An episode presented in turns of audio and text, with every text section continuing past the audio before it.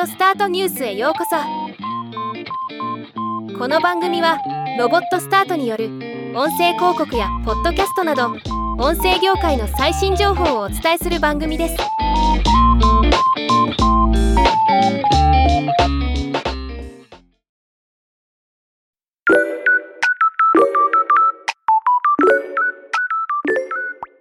エンパスが CAC に対して音声感情解析 AI 事業を譲渡する事業譲渡契約を締結したと発表しました。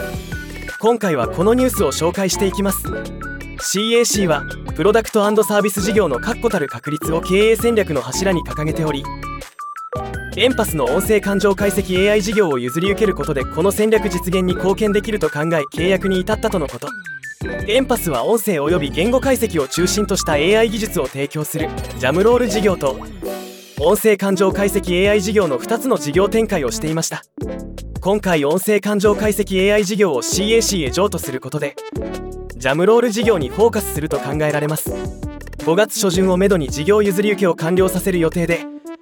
その後 CAC の営業リソースや顧客基盤も活用しながら音声解析 AI 事業の拡大を図っていくとのこと。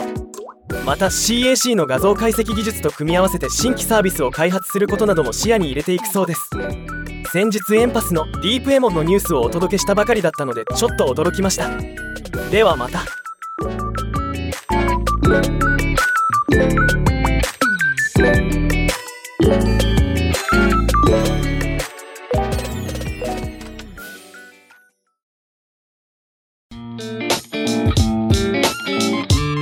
今回のニュースは以上です。もっと詳しい情報を知りたい場合オーディオスタートニュースで検索してみてください。ではまたお会いしましょう。